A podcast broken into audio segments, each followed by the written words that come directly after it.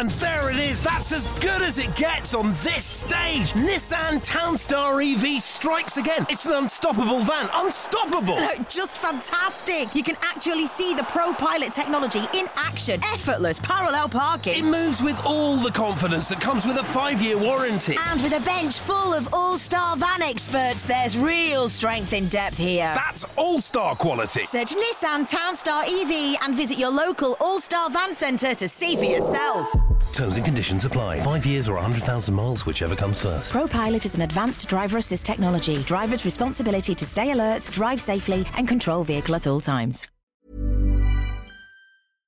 The Talksport Fan Network is proudly supported by McDelivery, bringing you the food you love. McDelivery brings a top tier lineup of food right to your door, just like a Murillo Crossfield ball. No matter the result, you'll always be winning with McDelivery. So the only thing left to say is, you win? Only via the app at participating restaurants. 18 plus rewards registration required. Points only on menu items. Delivery fee in terms apply. See McDonald's.com.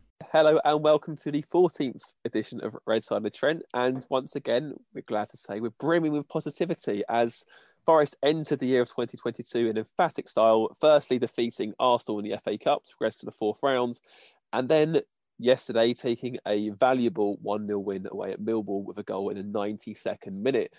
The win takes Forest or keeps Forest in ninth place, but just five points off the playoffs now as things start to get very interesting towards the back to the mid part of the January transfer window.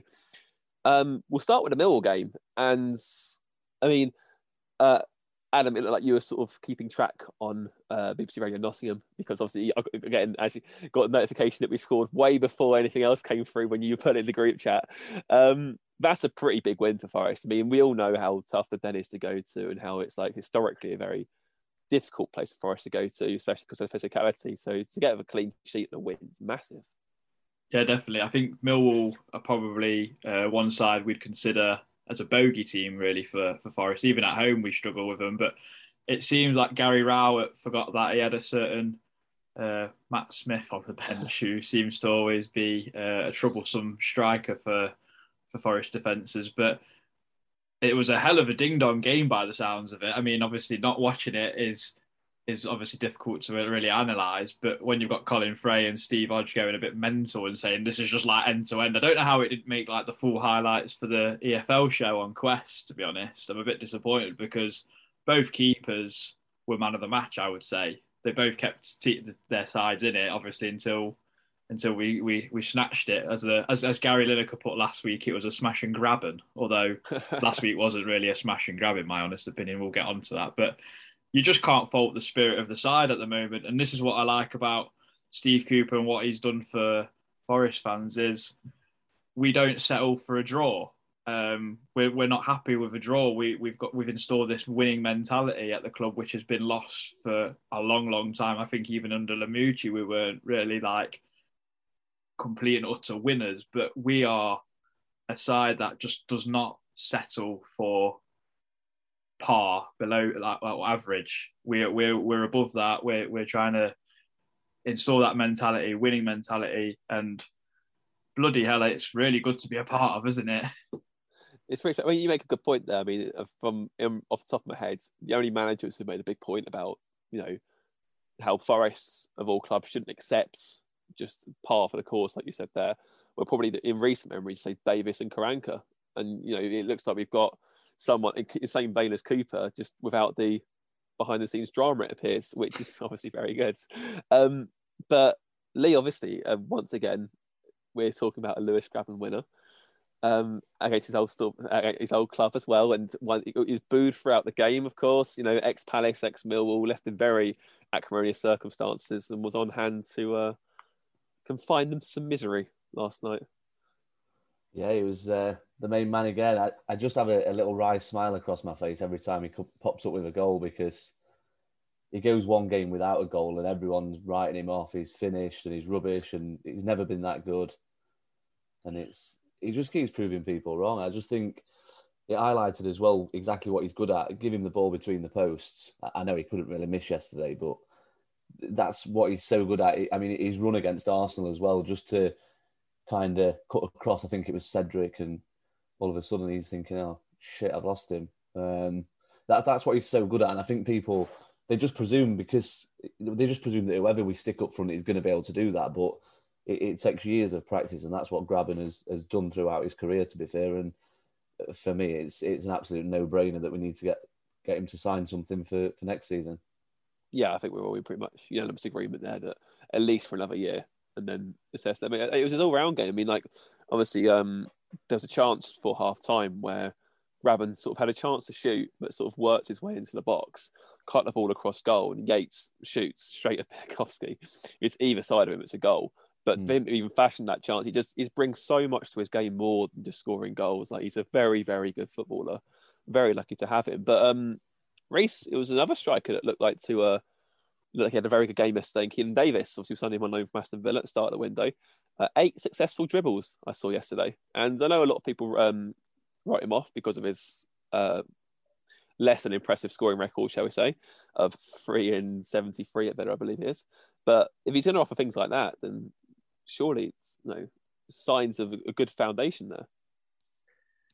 Yeah, it's a bit of a tough one with Davis because you'll always get the traditionalist of you know strikers are meant to score goals, um, and they'll rate a striker on their on their goal record, which you know is fair enough.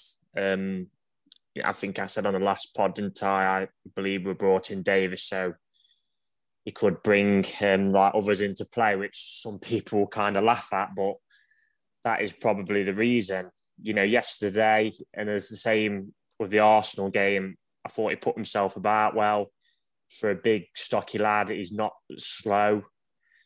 Um, and t- like Cooper said in his post match, he's still getting up to speed. So you know, the first couple of games he's done okay, um, and hopefully we can see um, a bit more of him, whether it's in the next game or going forward. And it would be lovely, wouldn't it, if he could get on the score sheet probably in the next couple of games, and then that kind of, you know, the darters kind of settles them down a little bit. Especially if he scores next week which will come on. Oh yeah, well, if he scores in that one, he's got a free pass for life. Yeah. Uh, I mean, as we've seen previous with Marcus Tudgay, for example, who was utterly awful, but everyone remembers him for that those two goals in that five two. Um, you mentioned Samba earlier, Adam, and um, you know how is a good, you get a good claim for both keepers be man the match.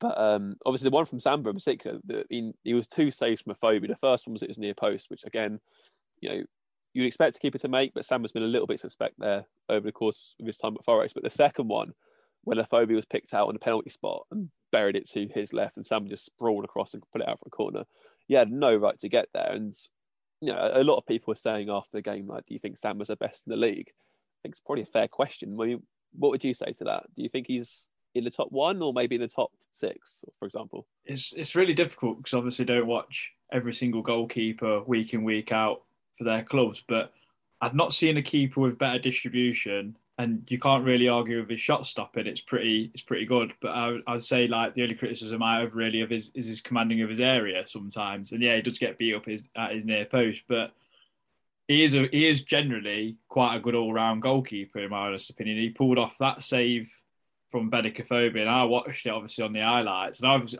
knowing the score, you kind of know what, what's going to happen, but it does just look like slow motion. It's like everyone stopped apart from them two people, and Obi's like halfway to celebrating, and Samba's just sprawled across very, very quick and pushed it, and not just pushed it out of danger, obviously pushed out for a corner, which is something that sometimes he's been criticised for as well.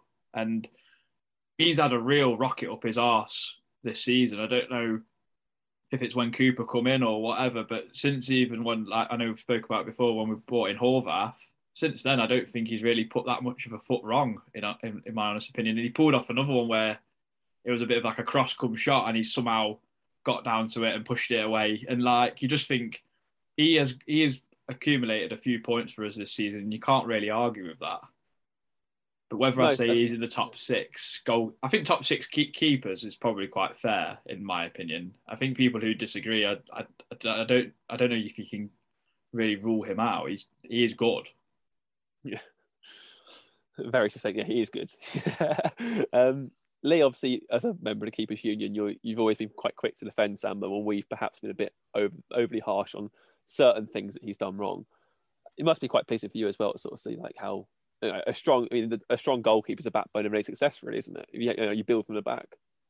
Yeah, I think um, I'd actually probably disagree a little bit with what Adam just said in terms of commanding the box. I think under Steve Cooper, he's actually upped his game in that sense. Um, his distribution's fantastic. I've never really got the. I, I think there's just so many lazy. A goalkeeper makes one mistake, and all of a sudden, with our fan base, that said, I think it is a, a, thing with fan bases in general. You see a Premier League goalkeeper make a mistake, you go on Twitter, oh, I've never rated him anyway. He's always got that in the locker. Well, ultimately, every time a goalkeeper makes a mistake, it's going to be showcased because it typically leads to a goal. Mm. Um, so yeah, I think what Samba, what I like about him, I don't like that he keeps getting beat at his near post. He just doesn't seem to be able to grasp that. But I mean, top six, I'd probably go a little bit further and say he's probably top three in the championship for me.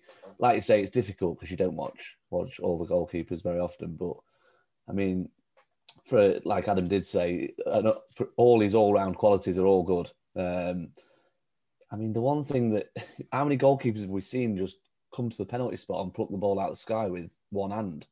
It's it's unorthodox, but it seems to work for him, to be honest. Um, and when he's got a smile on his face, it just it kind of lights the city ground up, doesn't it? I think um, he's one of them players that kind of sits in the file of you know clearly loves playing for us, which um, which is good. And like you say, the, the, the defense in front of him kind of feed off that. Um, and I think when he has a good game, um, nine times out of ten, the, the whole defense does. No, it's, it's, quite a unique part trick, that isn't it? We saw it against Arsenal, and you sort of just wheeled it around. So it's like, oh, mm. you just you just picked out the sky. Um, but obviously, like it is good if we got to keep that quality. Obviously, you know, you build from that. Steve Cook's come in, so we shored up that aspect. So defensively, we all right. Back back clean sheets. Can't complain about that at all. Going forward, though, so against Huddersfield, obviously, we were, you know, it was our own fault we lost that game. We didn't put our chances away, and it was very nearly a similar story against Millwall. Um, but fortunately, in fact, actually, like if you look at like the, the stats in more depth, I think it was the most dominant we've been in the game since 2018. I think it was in terms of chances, like actual like good chances. So um, you know, a number of those fell to Ryan Yates, who obviously missed them, but the day someone teaches him how to head a ball towards goal, he's going to be worth so much money. But um, Reese, in your aspects, I mean, again, it, it's promising that we're making these chances, but at what point does it become a concern that we're not taking them? like I know obviously you could say we could put five past someone again I did ideally next weekend, but again, at what point does it become a bit of a minor issue that we're not actually being as clinical as we could be? Um, it, it probably what Lee said in his group yesterday. It's kind of highlighted really the lack of options we've maybe got at the minute because yesterday we had like I didn't think the front three worked the first half with like it was a bit of a strange one. But then as soon as like we brought Zinckernagel on and we seemed to start creating more chances when the formation was a bit more fluid. Um so it was, one of them once yes, yesterday. It was the ball like the ball was pinballing around the area. We've got to try and you know, turn one of them in. But we've just praised both goalkeepers. And Millwall might, and Millwall, to be fair, will probably say the same yesterday. They had some decent chances and they've not took one away. When does it become a concern? Obviously, it's a concern when you're not winning games like we did against Huddersfield. If you, yeah, you know, yesterday we'd all said yesterday if we win one 0 yesterday, we all said what a brilliant result that is. But and we've said again and we on this pod so many times that there is going to come a time when we do put we do we do absolutely thump somebody and it all clicks together. So fingers crossed that is next weekend. Be nice, wouldn't it? Especially against around the fifteenth mm. as well. So yeah, we'll see how that pans out. But um, obviously that win. I mean, this I think the most important thing for me as well actually is because you know, obviously we had the the day against Arsenal when we won. Um, but what was important for me was that how often we've seen in recent years where Forest have had a good result or surprisingly good result. It could be in any circumstance. For example, like I remember when we beat um, Derby five two uh, on the Davis ten years ago. and um, that meant we went a whole calendar year unbeaten at home. The next game we had Barnsley. We struggled like hell with a two-all draw on New Year's Day, and you know it's important that you don't have it as a one-off that you do follow it up. So the fact we could follow up that um, win against Arsenal with a win at Millwall when it mattered more, I think that's superb and testament to um, Cooper's management really. Because all the players seem very chill, very calm. But obviously, we are going to talk about that Arsenal win now. And again, on topic of Cooper, Adam, I mean, that was pretty much a tactical masterclass from minute one to minute zero at uh, end. Yeah, definitely. I think what we did well was we let Arsenal dictate kind of where the game was going, and we kind of just waited for them to make mistakes, and that's where most of our chances come from. Them giving us giving the ball away and us trying to spring on the counter attack. But you've got a bloke at centre half who's worth maybe three, four times over our team in Ben White, and he was playing. Well, I know he didn't play for England at the Euros, but you've even got likes of Saka and that and uh, and whatnot playing, but they did not look like an Arsenal side that you would think would come to the City ground and perform like that. Um, it was it was very disappointing from their point of view, but great for us. Um, not great for Jed Spence because now every Tom, Dick, and Harry wants him, and it'd be lovely for us to even think we could keep him. But even you'd even got Arsenal fans saying, "Who is he?" Because he's brilliant. I mean, he could have played. He could have easily been an Arsenal player if if you wanted, because he's that good. I, I generally think that, and I think just just touching on that in the Millwall game, Scott Malone seemed to do a really good job of keeping Jed Spence relatively quiet. In, in all honesty, Millwall did very much pinpoint that he is someone that is a threat for us, and, and I give give them credit for that because they kept him quite quiet. But for Arsenal, he was he was magnificent. There was that that clip there. He goes past by three players before Martinelli just chops him down, and you're like, bloody Nora, like this this kid is he's he's got it, honey. He's got it. He's got it all. Yeah, absolutely. I think um, that was probably the pinpoint as well. But I think um, Lee, from the defensive aspect, I mean, when I saw the teams come in, the thing I was most worried about was I actually felt Spence with his pace could maybe nullify Martinelli slightly, but I was more worried about the other side, Saka against Colback. But it seemed that whatever Cooper apart from 10 minutes in the, in the first half, where I think Cooper said we're a bit too deep towards the ends, you know, England's national, someone who, you know, start plays in the Euros final, like completely pocketed by Colback. And on the other side, Martinelli got no joy whatsoever out of um, Spence to the point that he literally went straight through the back of him. I mean, for them to play that well against players of that caliber, again, what a foundation to build on. Yeah, I mean, I, I actually, I mean, I think back to the other game when we won 4 2. I looked at the team that night and I thought, do you know what? We could actually win this game, um, even with the team we had then. I just thought it was such a weak side. There was no one on the bench of any any real note. Um, but when the team came through last Sunday, I actually thought we'd get a pretty heavy defeat. To be fair, um, I just looked at the front four. Yeah, I know Nketiah is not great, but I, I, don't know. I just thought he'd be better than he was. Uh, but then you look behind him, you've got Martinelli, um, Saka. Obviously, Martinelli had that great game against us um, in the League Cup a couple of years yeah. ago. Uh, Odegaard, uh, again, pretty good players. So it was pleasant. I mean, I put something on Facebook after the game that the, the second half performance from a Forest perspective was literally, as a fan, just everything you asked for. Uh, we dug in. There was times where Nketiah missed a couple of good chances. We didn't let it get to us. We, we kept, kept at the game plan.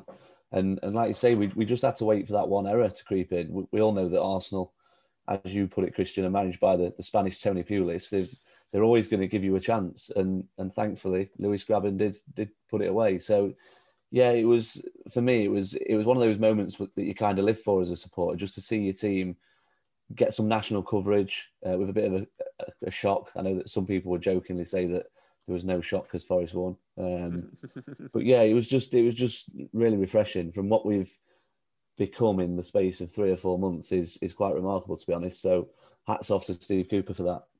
Absolutely, yeah. And on the topic of my favourite uh, tweet that I saw like, on the way back was I think European champions Forest defeat European minnows Arsenal, which made me laugh quite a lot. Um, um, but obviously, it was an outstanding performance all over the pitch. I think one of the key areas of that was in midfield. I mean, obviously, Arsenal lined up with Patino, who they've all dubbed as the next Fabregas, and Lokonga, who cost them 18 million in the summer.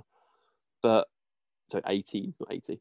Um, but Yates and Garner bullied them from the first from the first whistle. I saw Yates going like over late, late, let him know you're there thing, Reese, and that physicality from Forest, that sort of aggression. That you know, how we've been missing that for so many years. So that, that bite to not get rolled over like that.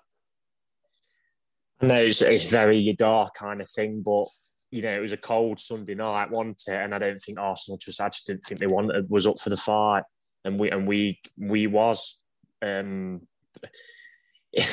when, when, there's always a shock in the FA Cup, it's always the narrative is always X team who's been beat, the favourites that haven't turned up, and that's why you know the the upset yeah. has come. But you know, credit to Forest. I thought we just did what we needed to do. I didn't think we had to really go through the gears because I just thought Arsenal just didn't offer anything. And you know, even when even when they scored, sorry, we scored, I should say, I expected ten minutes of us being penned in and then chucking everything at us, and literally didn't. Sam didn't make a save all night.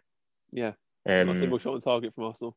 Yeah, and I mean, and then they're literally bringing on Kolasinac to rescue the game in the last minute, a left back. So, kind of said where they are really. Um, but yeah, credit to credit to Forest. I thought we were thought we were magnificent in his approach, and as Lee said, you've got to give credit to Steve Cooper and his tactics for that. You know, we we, you know, our goal was brilliant. One to if if that was if that goal was in the Premier League, you'd applaud it. You, mm. An absolutely brilliant ball from Ryan Yates, right on the money, and then Lewis Grabban, who's apparently lazy to some, has ran 30 yards to get on the end of the ball. So you can't ask for any more than that. And you know, I'm sure as I'm sure every fan's looking forward to the next round now, with obviously getting Leicester. So that hopefully we can pull off another cup set, if you want to call it that. Absolutely that, yeah. We've got uh, the holders of the FA Cup, Leicester City in the fourth round at the City Ground, and it's live on BBC One, I believe, on Sunday the 6th of February. Although, obviously, hopefully try and get a ticket because it means you don't have to deal with Gary Lineker's not so biased uh, reporting. But um, yeah, uh, the, I mean, like you said about grabbing the chase, running that down. I mean, um, Ben White is still trying to catch him, from what I heard.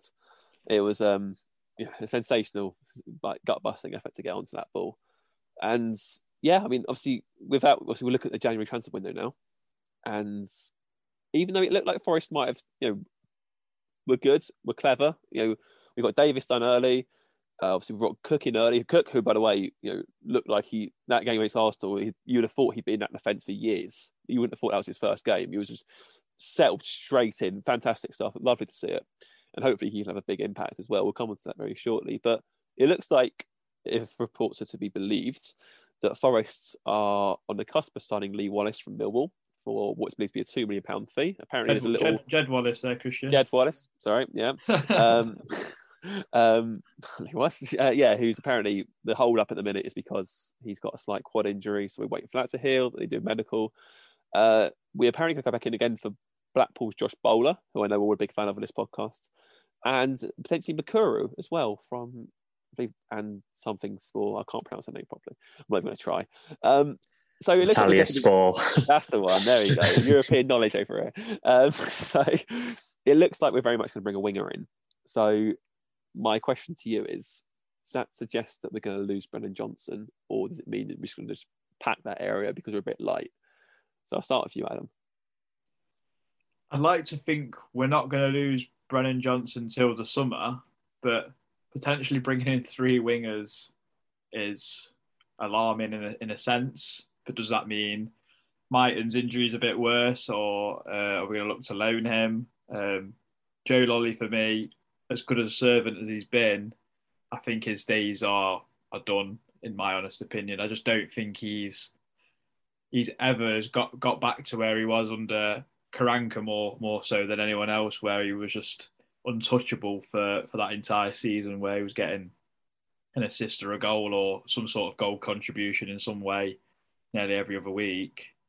Um, I just think his injuries have completely done him in, um, which is sad to see. Um, we've seen it with obviously with with I say two Tutu Reese's most favourite loan signing ever. Um, so yeah, but like it, it's nice to be linked to these sort of players. Um, obviously, Jed Wallace is massive. He's been doing doing a lot of good things for Millwall. Josh Bowler looked very exciting. Me and Reese were, were very, we thought we were very impressed with him at the City Ground. I think Lee Lee, Lee agreed with that as well. Um, I'm in, I'm interested to see what this Richard Laryea will offer as well. Cause from from the YouTube montages, which we all we all uh, pin our hopes on, he looks very very exciting for a fullback, um, attacking, strong, quick. Um, yeah, it's, it's it's all really good. It's good to see that we're linked to to players that actually might fit the bill with us as well, rather than just putting like round pegs in square holes. That's very true. Of course, I was on top of YouTube as well. There's a seven minute sort of montage video with him, and it's sort of the classic American Canadian thing of like, oh, he got beat down, but then he got up again, and it's all of like, ex- like explosions and music and all. It's like watching Rocky. It really is, yeah. like the Canadian Rocky, just he plays football and is now at Forest. Um, Lee, what about you? Obviously, I mean, a total overhaul of the wingers doesn't isn't normally a good sign. Um, obviously, that's if we sign all three, of course. But what's your take? Yeah, I, I mean, I, I, don't think for one minute we will sign all three. I, I, would expect once once we get one over the line, perhaps that'll be it. Um, in that sense, I mean, every prediction I seem to make on this podcast makes me look like a right Charlie. So I mean, i am going to sit here and just say, yeah, I think Brennan Johnson's going to get sold. It probably happens tomorrow. We won't have him for the Derby game. Um, so yeah, I mean, like I say, I, I give Zinckernagel a ten out of ten. He's been pretty useless since. So yeah, let's hope. I'll try a bit of reverse psychology with this one and say we're going to sell him, but but no, I mean, in all seriousness, I, I think one more attacker is needed. Um, you know, you know my views on Mighten. I think with the amount of games he's played, he, he's shown very little. To be fair, I get that he's young, I get that he could he could go on and have a, do a bit of a Brennan Johnson. But in order to do that, he's going to need to to play week in week out, probably somewhere in League One first. Um, I I can't agree anymore with what Adams just said about Joe Lolley. I don't need to touch on that. Um, it, the the nail on the head was the injuries have just robbed him of, of being the player that he once was, which is a bit sad because he's been good for us. Um, so yeah, I do think what I do like about the players we're targeting, they can they can play in a number of positions, which I think is a pretty clear um, criteria of what Cooper's looking for.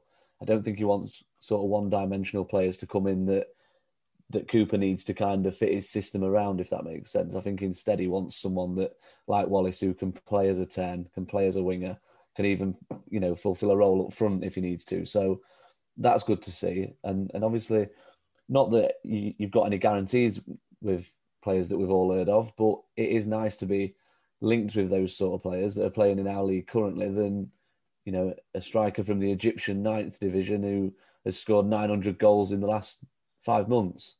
So, you know, it, that that is nice in that sense. So, fingers crossed we can get out of the three. I'd probably like to see Jed Wallace come, to be honest. Um, so, yeah, fingers crossed we can get one of those over the line.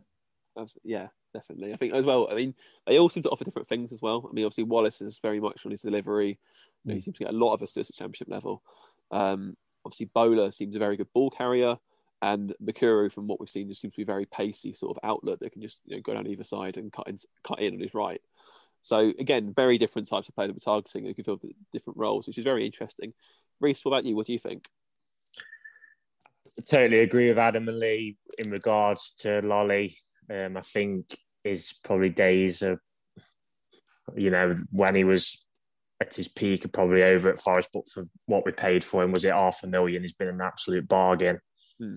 Um, again, I'd agree with Lee. If it was out of three, I'd probably would favour towards Jed Wallace, but probably goes to something we said on the last pod where, you know, if it does come later in the window where Brentford do put a bid under his nose, which is towards that 20 million, you know, and Forest think, well, well, he's not, you know, he's not signed a new contract, and you know, because every player's got a price. Let's be honest, especially a club in the Championship. At least them have got a plan in place, and it isn't like when we sold Burke on the Fawaz when we had two or three days of the window left and we're signing junk from Portugal and Italy. So, yeah, we're not going to sign three wingers, are we? Um, I think if everybody stays it'll probably be the one. But I mean, I don't know much about the lad from Antalyaspor. I'm not a, I'm not some guru on the Turkish Super League, but um, yeah, it would be it would be nice to sign Wallace because you know we all we all know what he can bring in. What you would say, you know, Millwall aren't a top of the, you know, top of the championship side, aren't in mid table, and he he's got a really good record for them. So, I mean, we'll have to just see what happens, but we definitely need someone in that area for sure. I guess look at it, flip it another way. How would you feel, for example, if if Forest did sign all three and then sold Johnson for sold Johnson? Million? So the way I look, so from, from a purely business perspective, then you've bought the players in now before clubs know you have money, and then you cash in. it's hard one. To, it's a hard one to answer because you, you because you don't. You, I mean, players can go to another club and they can be a waste of time, or they can. Mm. We've signed players who record haven't looked good at other clubs, like Lolley at Huddersfield, for example, and he was brilliant for us. So that's that's a tough one to answer. Is, yeah, I mean, um, yeah, I, th- I, think we'd all I think we'd all agree we don't really want to be losing his better players until the summer. If like we didn't go up, for example, because then at least you can plan and say, look, this is you know we'll get a proper pre-season out of them. When you swap in losing a big player in January, I think it's quite tough you know, we'll see that in the Premier League with Burnley, who've lost one of their main players. Mm-hmm. Um, that is, it's, I can't, I can't answer that, mate. Sorry. Um, let, Lee, let Leo yeah. answer. Lee's piping up. That's a really tough one. Really tough one. I, I think if if you offered me all three and Johnson goes, I, I think I do agree with what Reese has just said about it's difficult mid-season point. You lose one of your best players, if not your best player. But what I would say is I would seriously tip my hat to the club for that would be a serious statement in terms of we're going to run like a proper football club with a proper recruitment strategy now.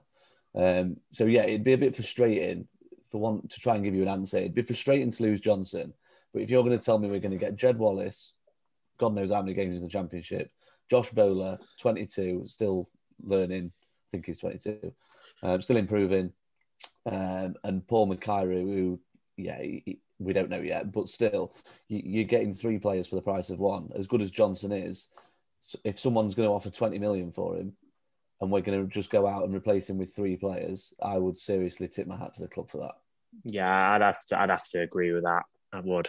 I, I don't. I don't see any. I don't see Brentford or if whoever is linked paying that amount this window. I don't. But we'll we'll see what happens. It does depend. Yeah, I think obviously I know Brentford lost today to Liverpool, but that's to be expected.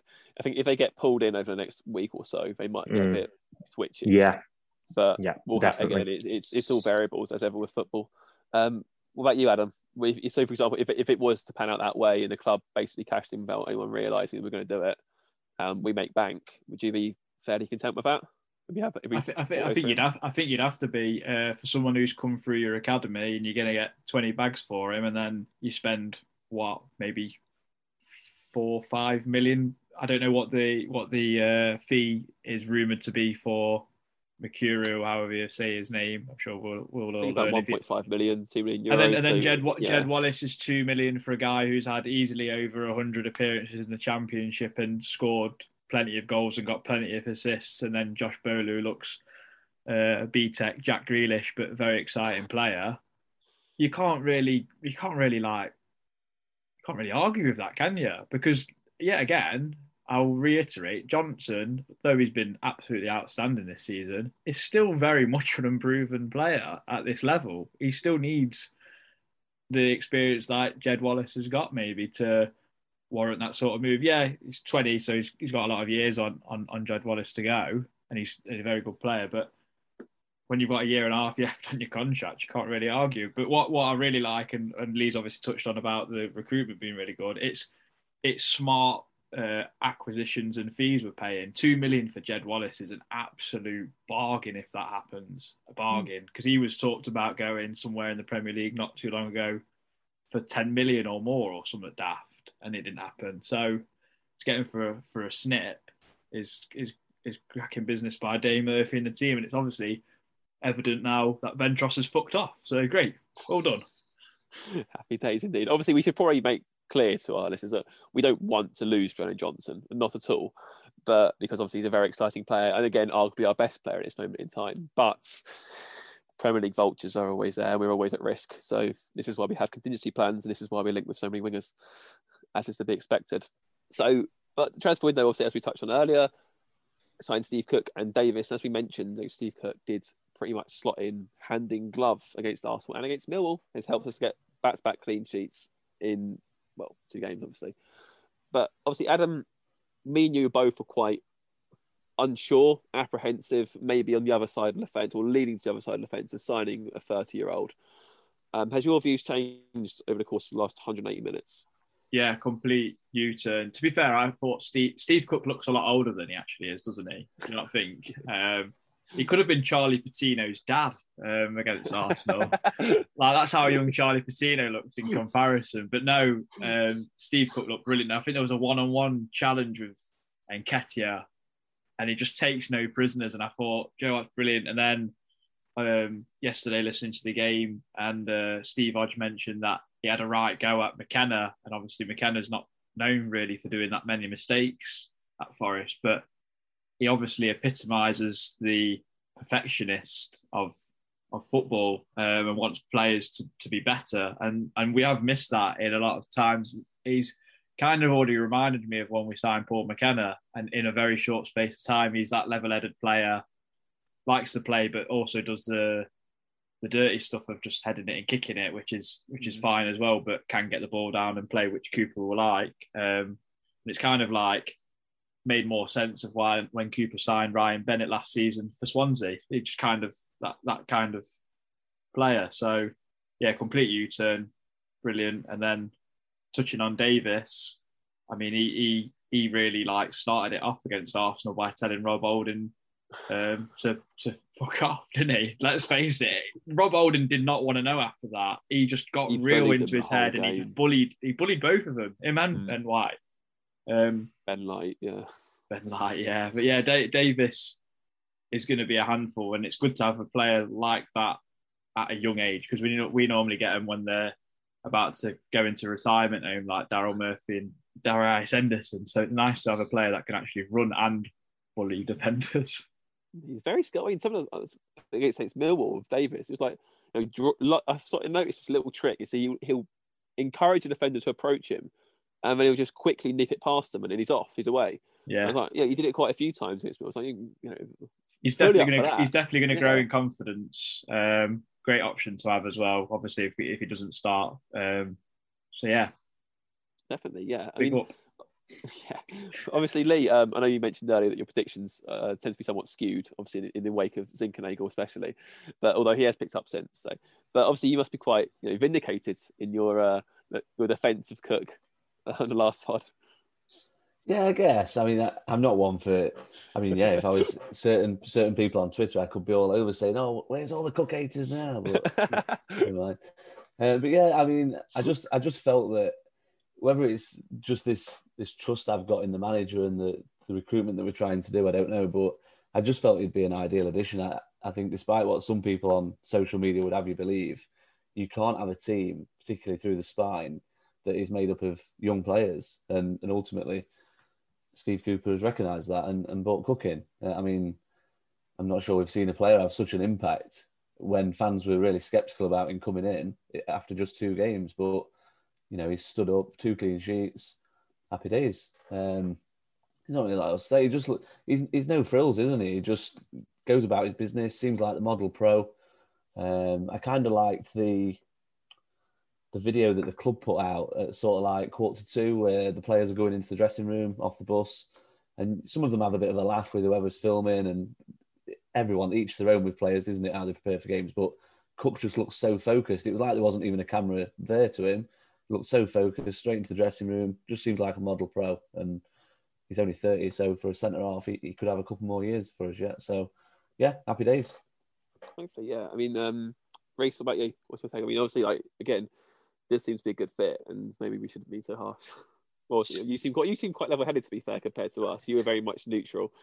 Yeah, I, th- I think the problem, like Lee's just kind of said there, is if if players are over a certain age, because we've been given that much dross of players, you know, going towards past 30, it kind of, you know, puts you on guard a bit. And you're thinking, oh, is this another one off the conveyor belt whose legs have gone, you know, now? And because Bournemouth have got rid of him as well. Um, but the two the two games I've seen him, he's, you know, like you said earlier, Christian, he looks like he's been in that defence for seasons, slotted right in. Um, and he is what I expected in terms of a leader. You know, not I think Adam just said, didn't he, wasn't asked about telling McKenna off, who, you know, we'd all probably agree on this pod's been our player of the season. So that's what, you know, I, I seen someone on Twitter put, oh, yeah, he needs to be made captain now. And somebody replied saying, why? You know, you, and I, and I put back to them like, spot, you know, we need loads of leaders in this team. I, I, look at that Forest side now, and you look at that back three: Worrall, McKenna, Cook, all pretty vocal. Jack Colback's experience. You know, we all know Ryan Yates is a passion merchant To you know, um, I'm not saying that derogatory. Um, you know, puts his voice about and that. And then obviously you've got the captain up front in Grabban. So, and that's your spine of your team, like Lee was saying in his comments. So, yeah, it's early days, but looks a solid addition to me. Um, and long may it continue. Absolutely, yeah. And I mean, you know, if the clean sheets can't keep coming in, then the way we're playing and the chances we're creating, you have to just trust that we're going to start scoring more goals and start winning more games, which of course makes everyone happy. Um, obviously, so, so secret which. So the question we asked for you for this pod was, what was your first Forest away game and your memories of it? So obviously put that one out to you, and we'll start reading. So, so MS said first one I remember clearly was Lincoln away in the FA Cup 2007. My dad won a sweepstake in the coach which I'm sure had the heat stuck on full. Game went to replay, and we used the winnings for fish and chips in Bridgford when we got back. Uh, Yummy Bear said, first away game I can't really remember, but the one that sticks out is Blackburn in 1999 in the Prem. We won 1 0 with 10 men when we were already down and relegated them in the process. We were all doing a massive conga around the stand most of the second half. A good day. Down white is very specific. 20th of Feb 1988, fifth round of the FA Cup with Birmingham St Andrews getting pelted with coins by the home fans in the away end, winning 1 0 through Crosby, and not being allowed to go anywhere after the game by the West Midlands police and their not very friendly police dogs. Uh, Fleet said Forest v Peterborough 2012. We won 1 0, I think, through Dexter Blackstock. where the away fans over two stands. I actually remember watching that in the Football League show. It was like a away fan takeover by Forest. It was nuts. Uh, Bob Metal said Doncaster away in League Cup 0405. 1 2 0 at the old Belle Vue grounds. Proper old style away ends all under 18, so paid for junior entry into Donny Supporters Club and then went straight to the bar and got served alcohol. Uh, Jess Beasley said, Palace away week before Christmas in December. I was seven. I didn't want to go. I wasn't that into football at the time. Dad convinced me by saying we were going to London. Obviously, Crystal Palace has never been in bloody London. Don't know about that. And I was so upset I'd been lied to. We drew 1 0. It was cold. The game was crap. Stern John scored for us. There's a, there's a name blast from the past. Freedman played for Palace, and I think Trevor Francis managed them at the time. But I remember the noise we made in that steep old bit of stands. I caught the bug and never looked back. That was in 2001. Sorry, not yeah, 2001. Uh, o Wilkinson said Wembley, Everton, Simod Cup final 4 3. Does Wembley count as an away day? It's been so long since we've been there. Uh, so I guess it kind of has to. And then, yeah, uh, Jeffrey, last one. Oh, sorry, last two. Sorry. Jeffrey said, boring one, less from November of the 10 11 season, lost 1 0 thanks to an Andy King goal. Started snowing, and the ref, and we all were charting, called it off to the ref. And last but not least, Chloe said Blackburn away midweek, piss it down, almost missed kickoff because of traffic on the M6, which I did because the game was crap. We lost 2 1. So a bit of a mixed fortune there, a bit of a mixed bag. Um, let's go through ours then. So, Adam, what was your first away game? What your memories of it? Uh, Sheffield Wednesday away. It cost a bloody arm and a leg. Um, I went with like quite a few group of mates, and it was actually really good. And I like got a bug for Sheffield. Like my, I've got a cousin who lives there, and I've been on a few nights out in Sheffield. And it's a really good city. I find I, I always think it's quite similar to Nottingham in that sense. But uh, Billy Davies was manager, and we scored a really good team goal, finished off by uh, Simon Cox for a tap in. Uh, and it, yeah, it was all it was all good. Hillsborough is obviously a very historic ground for not so many nice memories, but yeah, it was, it was a good one for me even though we spent a lot of money on a ticket. But yeah, happy days. I've always wanted to go to Hillsborough. It's one of the ones I've never been able to get a ticket to go to. But it costs like four hundred pounds to go. yeah, I, I, have heard the prices can be slightly extortionate, to put it mildly. Um, much like Leeds, to be fair. Maybe it's a Yorkshire thing. Who knows? Um, Lee, what about you? What's your first away day? What's your memories of it? Uh, I took mine up. Uh, I had to actually rack my brains on when it was. To be honest, I couldn't really couldn't remember. Um, there is two. Uh, I'll explain myself. So, Leeds away in 1994. Uh, Noel Whelan scored the winner, and our tickets were in the Omen, so it wasn't technically an away game. Um, for some reason, Leeds must have been one that my dad felt he could take me to, because two years later, 8th of April 1996, I went back to Elland Road, this time in the Forest End, and we won 3 1. Um, oh, much better yeah, memory then. That was it. And Reese, what about you? Actually, yeah, your one's quite spectacular, actually, all things considered. Yeah, I was um, a six-year-old opening Christmas Day presents was a ticket to Manchester United away on Boxing Day with Forest in the 98-99 season. Um, we got beat 3-0 because we were awful that season. United went on to win the treble.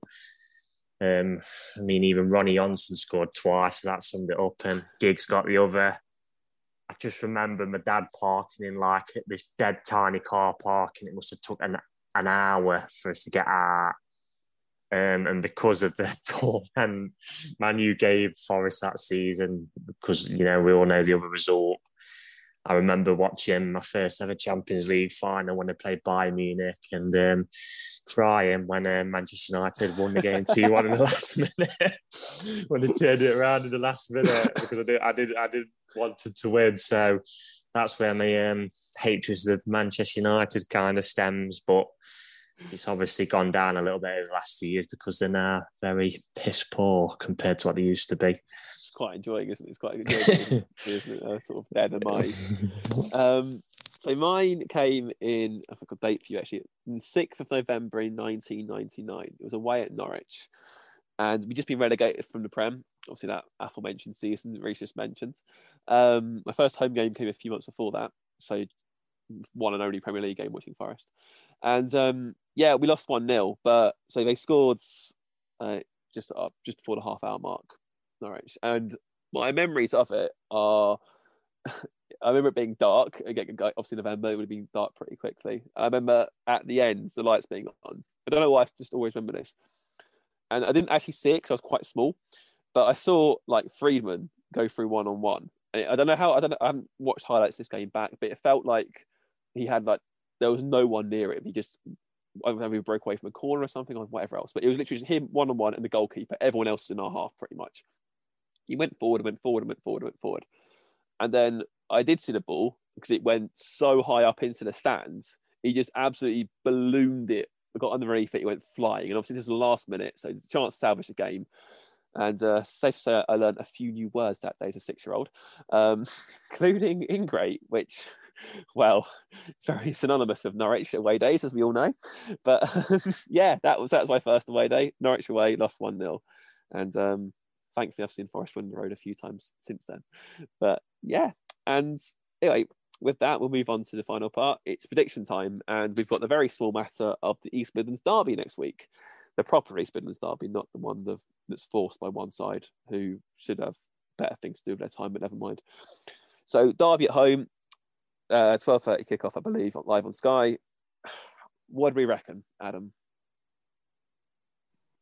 Going to be a tougher game than I think we all anticipate because obviously Derby's standings in the table are you you could pretty much say they're false because obviously if they didn't have a points deduction they're only like three points behind us. So um, I am sick of seeing a lot of Forest fans give give Rooney loads of credit and like going oh the situation they're in yeah I get that but just keep that to yourself okay right um, but if this week's anything to go by they could have like half a squad. I mean, Graham Shinnie's gone as we speak for 30 grand to Wigan. Phil Jagielka's left on a free to Stoke. Um, there's rumours, obviously, of Knight going. Um, we might put a low ball in offer for Buchanan just to rub salt in the wounds because they should have accepted a million pound offers. Um, it's going to be a really tight game, I think, because obviously everything goes out the window in the Derby game. But I think if we can get our game going and overload the the wide areas, which we we've been quite good at in in recent times, then I see no no uh, no excuses why we shouldn't win like maybe two 0 I think I think it'll be difficult for for Dar- Derby. Don't score a lot of goals, but obviously they've been scoring recently because they've been they've been winning games. But I just think we're gonna have too much for them, in my opinion. So I'll go two 0 um, I think Johnson and Grabban will score. Johnson and Grabban, eh? Nice. Um, oh yeah, it would be good actually. Um, so I guess we've got um, I forgot to mention actually, we've got Cardiff. We've got Bar- we've got Barnsley. We've also been going to win that game. Obviously, that was postponed. It's been rescheduled. I doubt our views have changed on that particularly. Um, um, we've also got Cardiff on the thirtieth Sky game, four o'clock. What do you think for that one, Adam? Um, I've not really been paying attention that much to Cardiff's results. I, have they still got Steve Morison as caretaker or or whatever? Yeah. Everyone's nodding in approval. Um, he's got it. He's got it permanent now. He's got it permanent. Oh, yeah. Bloody yeah. hell! Right. Well, I think again another tough game. Cardiff seem to be one of them sides that we struggle against, and obviously we got beat uh, at home to him when when we had uh, the dinosaur Hughton in charge. I just think it'll be a different kettle of fish. We're we're a bit of a different animal on the road. I think we're still in the top three best away sides in the league, so I expect us to get a result at Cardiff. Um, you take a point on the road, but I don't see why we shouldn't beat them as well. Maybe beat them one 0 but again, I'd, I'd take a point. So I go one all actually. So seven points from possible nine. Yeah, yeah, decent, solid return. I think we'd all be pretty happy. Lee, what about you? Yeah, so Derby's a tricky one, isn't it? I hate the Derby games. I just, I'd happily it's take a, lot of stress for one all draw, isn't it? You've it? been very yeah, pessimistic. I, honestly, I am, I am that sort of fan that would happily shake hands on a one-one draw and let's leave it at that. I wish you all the best for the season. Happy days. Um, it, it, would it would be very Forest, I think, but given that it might be the last one for a while.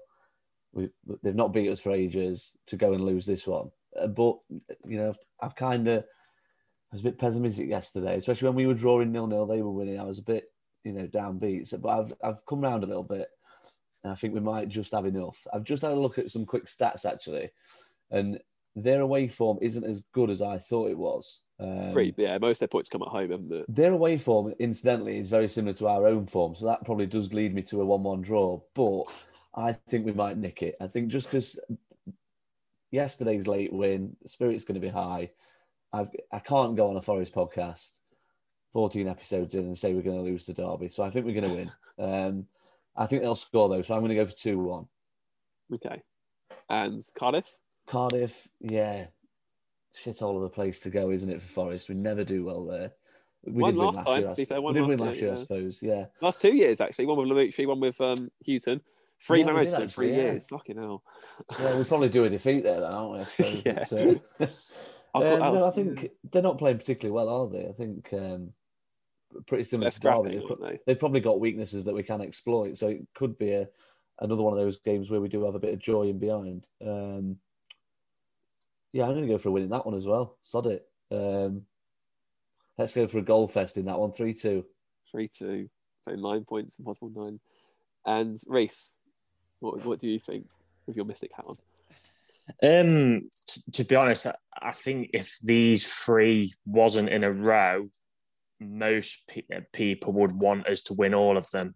Um, and so I am going to say wins in all of them.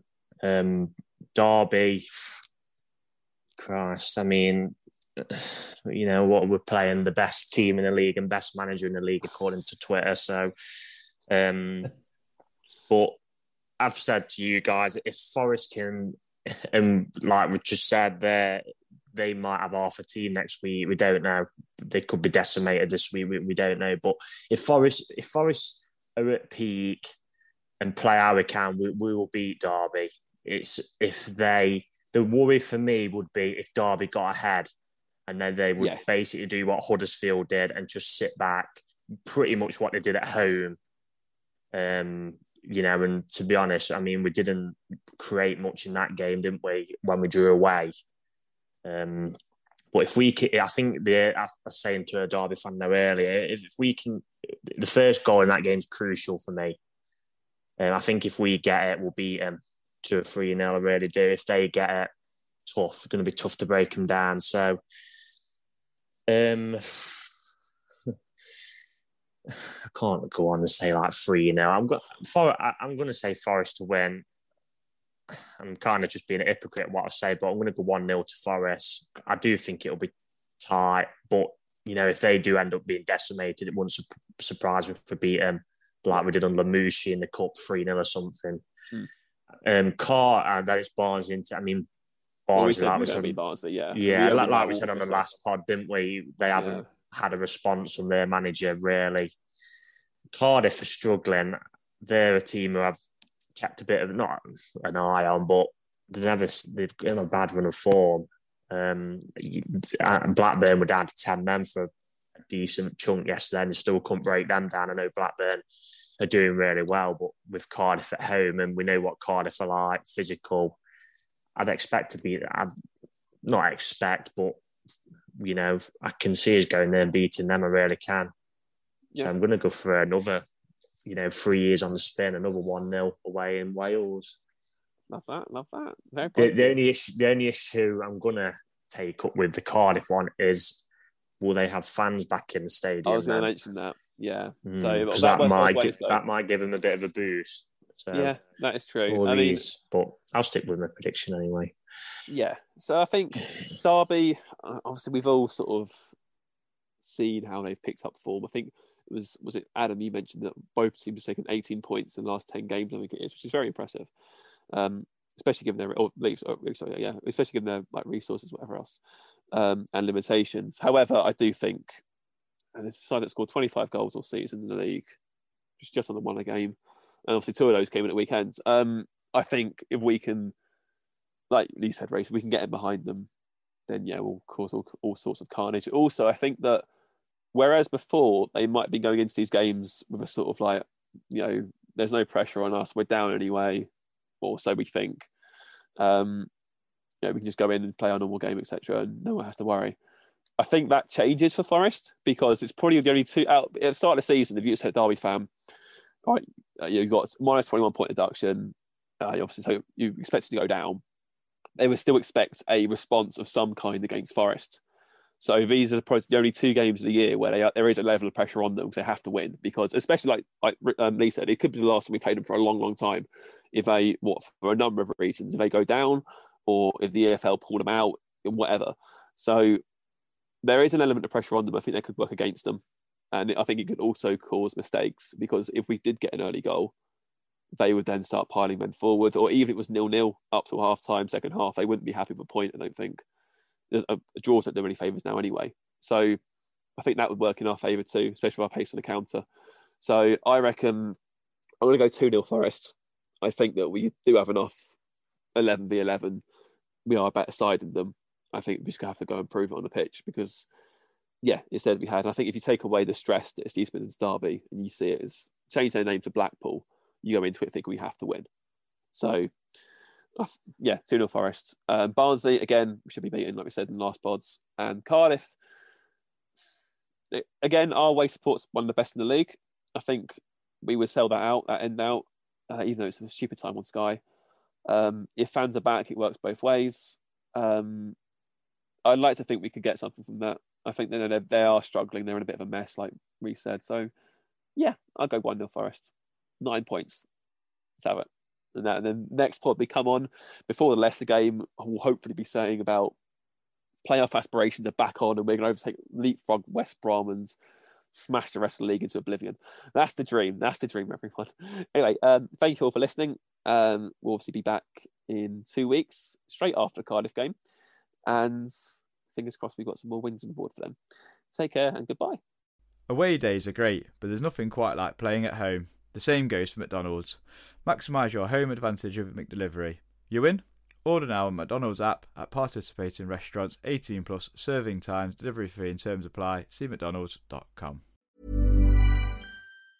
And there it is. That's as good as it gets on this stage. Nissan Townstar EV strikes again. It's an unstoppable van. Unstoppable. Look, Just fantastic. You can actually see the Pro Pilot technology in action. Effortless parallel parking. It moves with all the confidence that comes with a five year warranty. And with a bench full of all-star van experts, there's real strength in depth here. That's all star quality. Search Nissan Townstar EV and visit your local All-Star Van Centre to see for yourself. Terms and conditions apply. Five years or 100,000 miles, whichever comes first. ProPilot is an advanced driver assist technology. Driver's responsibility to stay alert, drive safely, and control vehicle at all times.